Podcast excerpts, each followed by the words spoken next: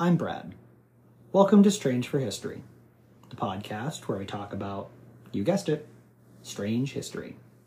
This is an older episode, recorded and produced before the podcast started to get attention, before editing was done to episodes, before I had a good feeling for how an episode of Strange for History needed to sound, and before our rebranding to Strange for History. These old episodes are not for the faint of heart. There's a lot of stuff here that I'm really not proud of, like audio glitches, bad dialogue, poor editing, and segments that needed to be dropped, like the interviews, or like the rapid fire history facts. While you're welcome to start and listen from here, I would recommend that you fast forward to episode 12, Spanish Civil War, instead. Either here or there, I hope you enjoy this journey that we will take together as we explore many of the things that make us us. Thank you for taking the time to listen to this little podcast, and even if you do not continue past here, I do so very much appreciate you and your time. Hi, I'm Brad. I feel like introductions are in order before we begin this little soiree. I live in a small town in the middle of the Appalachian mountain range with my two roommates, our three cats, crushing depression, and a rather base knowledge of all things history. It's been my favorite subject in school. It's a major part of my personal career. I'm a historic guide at an old asylum. And it's in my future, as I'm in college right now as we speak for career and history education. I am by no means a professional, nor am I even halfway decent at this. Please, please bear with me.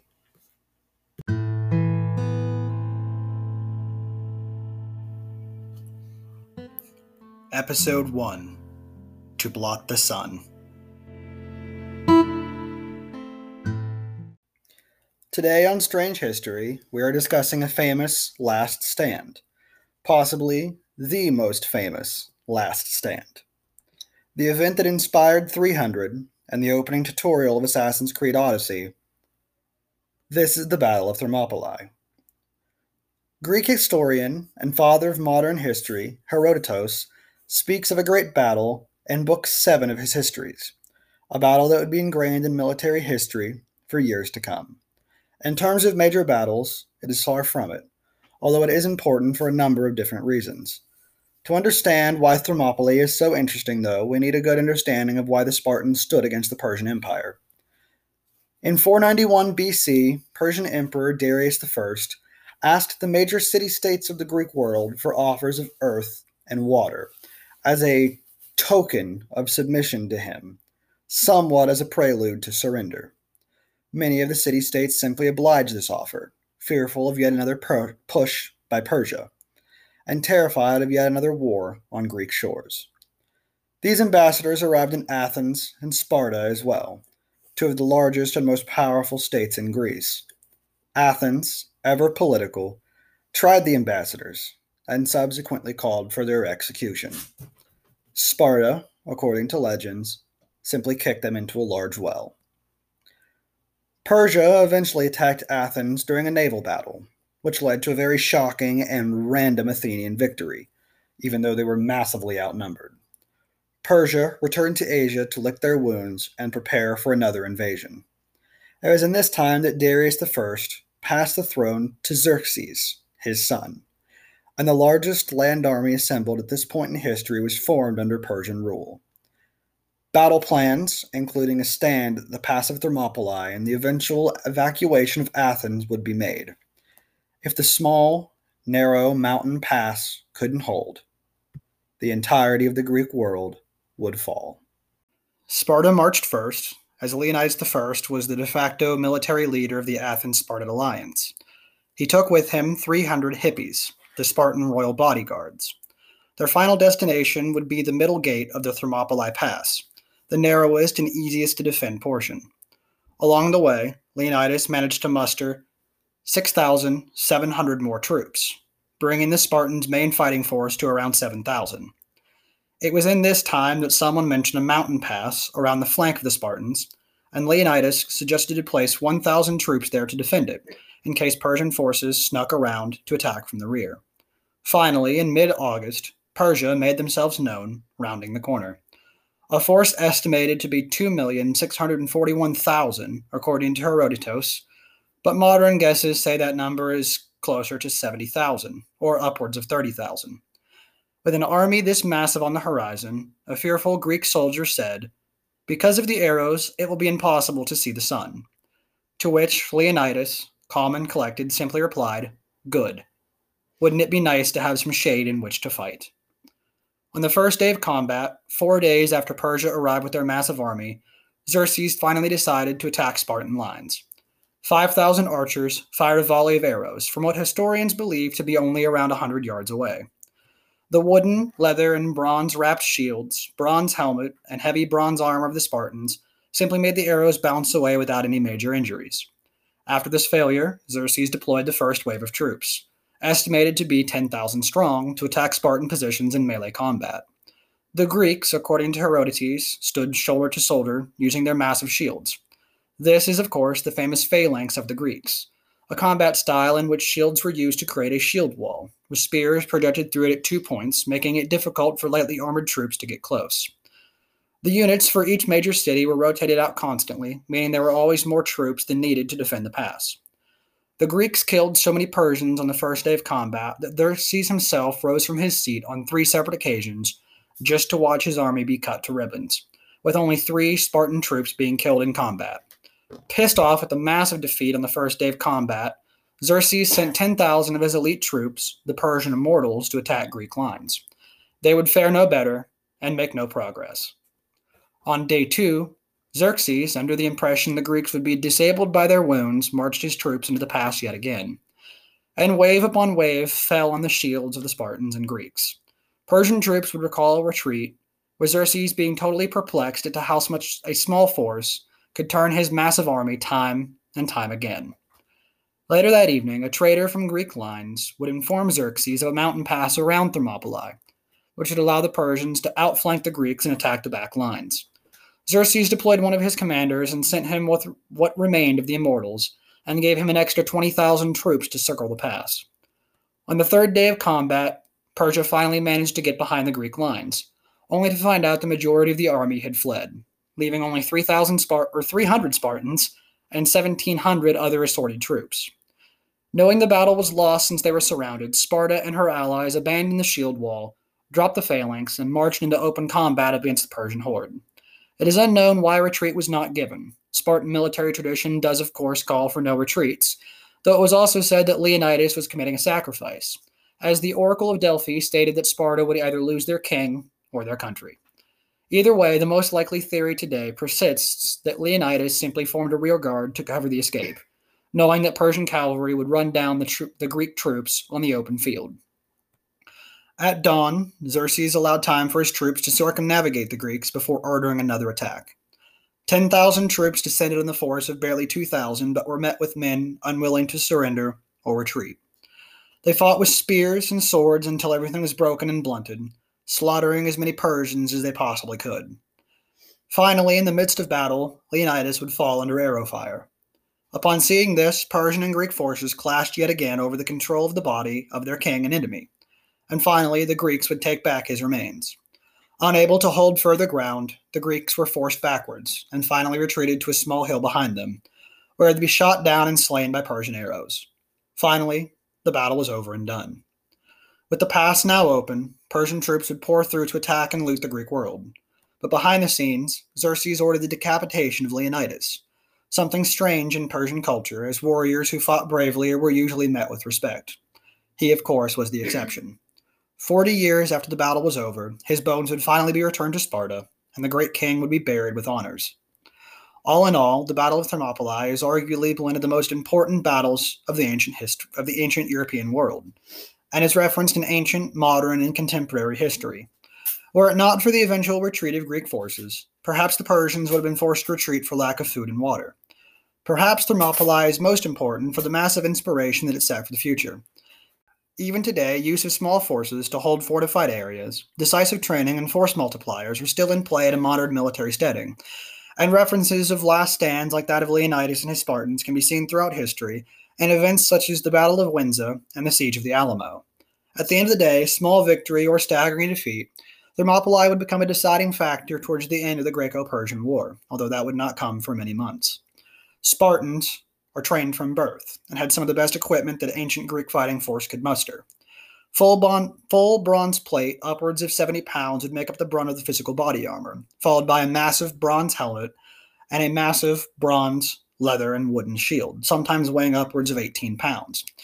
That would be used as both a defensive and offensive weapon. Finally, the massive 15 foot long spear called a dory and a 24 inch double bladed sword would round out the Spartans' offensive weapons.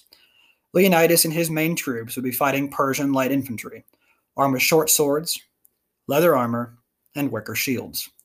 This massive upset in armament could give reasons to why the Spartan line held for as long as it did. Although trained soldiers fighting slaves and a ragtag assortment of hastily readied troops could also influence the end of the battle.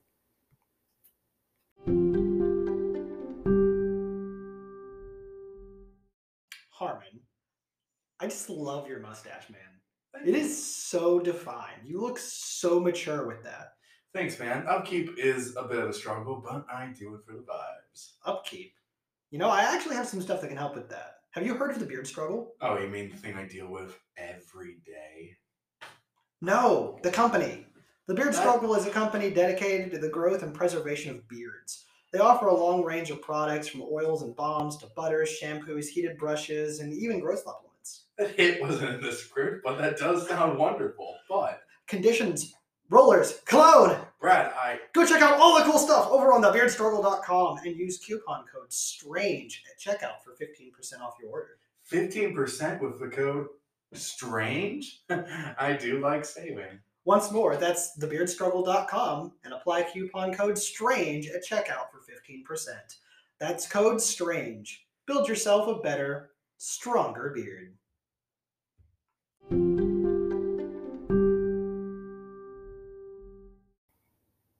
All right. And towards the end of the episode, I'm always going to ask random people to. Uh, she doesn't have COVID. Towards the end of the episode. got tested the other day.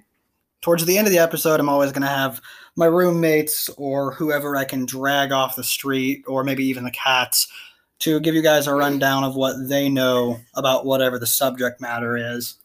So, Michael, do you have any comments as to the Battle of Thermopylae, the Spartans, Leonidas?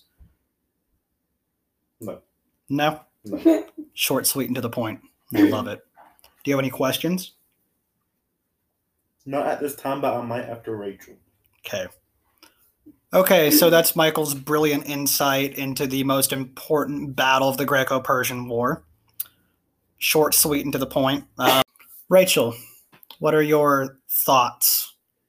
Um, I don't have much more than Michael. I just I got my battles mixed up when you asked me um, if I knew anything about this earlier. I don't even know what the hell I was thinking about. Um, I know I watched a movie and a couple documentaries about it when I was like four with my dad. Yeah, that's I probably could go into like tactic discussions and battle strategics and like quote the art of war here, but my brain doesn't work right now, so I bet Thermopylae is haunted as fuck. we need passports. Hey, I'm down. We're gonna sell everything. Is it No. legal to go? Oh, yeah, get it's a my national park. to babysit the cats, and we're literally just going to put everything that we don't sell in a storage unit and like live at your dad's when we're not traveling. Okay. Yeah, we're just gonna ghost hunt like famous places like that. New life goal. Sounds like a life goal to me. I mean, 24,000 people were killed in less than a 72 hour time frame in one, like, 100 by 100 area. And they said that only 300 men did it. But in reality, Eh, 1,700, but who's counting? clearly not the Spartans. I mean, 300 Spartan hoplites on their own are pretty fucking ballsy. True, true. How do you know that? They're Because Spartans. They were trained from the age of seven to be nothing but purebred warriors. It's literally all they knew was killing. Sparta's standing army during the time of the Greco Persian War was barely 1,200 people, but no one wanted to fight them. That was like everyone at all three of our high schools put together fighting against an entire continent, and everyone was like, fuck no, we ain't gonna touch it. The U.S. military and the Russian military Together. Yeah. together Nobody could would- take them. Nobody. No. No.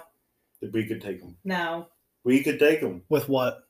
Are we gonna meet on a level playing field? Is it gonna be like, It's going to be sticks with arrowheads attached to the end of them, and we're gonna go poke. okay, yeah, Spartans are gonna take it? No, no, no, no, no. We're at least gonna have like World War One era weapons, just no tanks. They wouldn't know how to work them. It's going to take away all the force multipliers. The reason Sparta did so well was because they fielded the most advanced technology a military group could have during the Battle of And they're gonna share their technology with us, and it's gonna be 50-50. We're gonna be so outnumbered to them. and No, they're gonna be outnumbered to us that we'll just win. No. Well, we might lose five to one fighter, but we have enough numbers to where we could still beat. Yeah. See, that's what Persia thought. And they still got their asses we handed to them for three them. days. We're just gonna lose a hell of a lot of people. I don't know. I mean, Persia fielded allegedly an army of almost 3 million people against 7,000 guys. Would pay to see Native Pacific Islanders and Native Americans fight them. That would be a good one. That would be. That would be. That I I don't know if I would bet money on who would win that one or not because it would be really damn close. It would be. Spartans were the go-to fighting force during this time frame. and think about all of the battles that you hear about between different islands in the Pacific and think about the different native tribes and how Yeah. fucking badass they were. But you also have to take into consideration a lot of the native tribes didn't engage in open field, real military based combat. No, it was guerrilla warfare, Right. which could win it for them. Could, depending on the location. That's why Sparta chose the Thermopylae Pass, was because they had a terrain multiplier. And because it narrowed everybody else in, you could pick Right. them off. Like they had to file in slower. And it you could pick there were less of them at one time to Right. yeet. So, any questions before we finish the episode? I I still think we could take them. Feel like he's looking things up about it. At the No, I'm time. not. Not this time. All right. Well, I think that's it for uh, episode one of Strange History, covering the Battle of Thermopylae. Wait, I do have a question. Absolutely. What made you choose this as your first episode? I'm fascinated by any part of the Peloponnesian Peninsula and the idea of 300 people doing this amazing, ballsy, you know, balls to the wall last stand is always something that I've found to be really, really interesting. And of course, it would be the damn Spartans. Of course. Of course. So next week, I'm going to draw up a little bit of more modern and recent history, and we're going to cover the Battle of Castle Itter during the last few months of World War II. You've not heard of that one? No, it sounds very, very familiar. Itter was awesome. Basically, the US, the French, and a little portion of the German based military teamed up to fight off the SS. I'm gonna have to ask Dad about that one. I'm going to need you for that one. I'm going to need you both for that. All right. So that will probably release next Friday. I'm going to try to drop an episode every Friday. So, all right. Thank you for listening. Much love.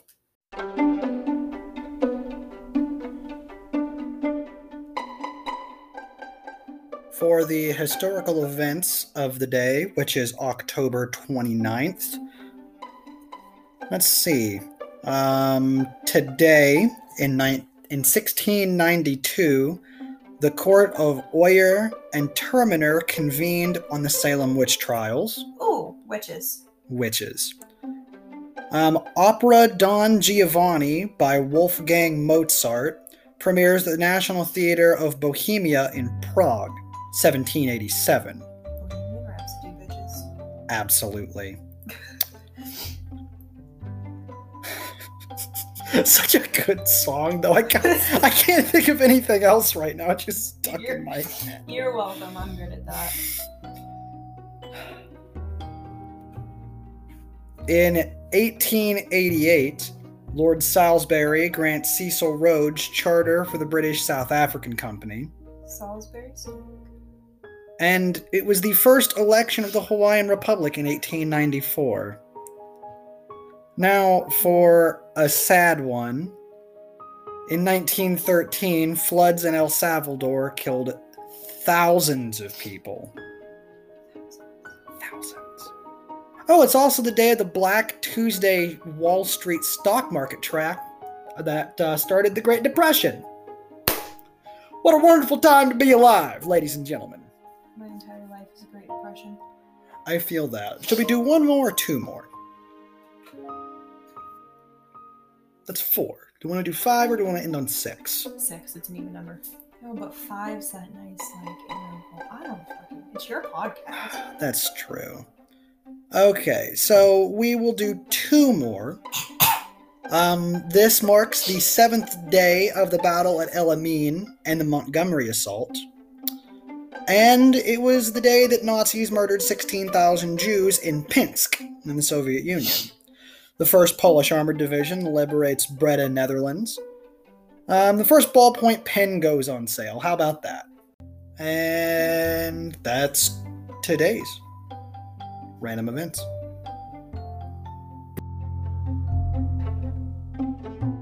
Thank you so much for tuning in to this week's episode of Strange for History. I hope you enjoyed learning about today's subject, and it was a lot of fun having you with Brad, not me. You'll have me if you start on episode 12. You can find this podcast on many different places, such as Facebook and Twitter. That's at Strange, the number four history, and on all major streaming sites as well, such as Google, Amazon, Spotify, Apple, um, even Goodpods, those indie ones, or really wherever your ears are listening. We at Strange for History appreciate your companionship and hope you continue to enjoy learning about those strange, weird things that make us us.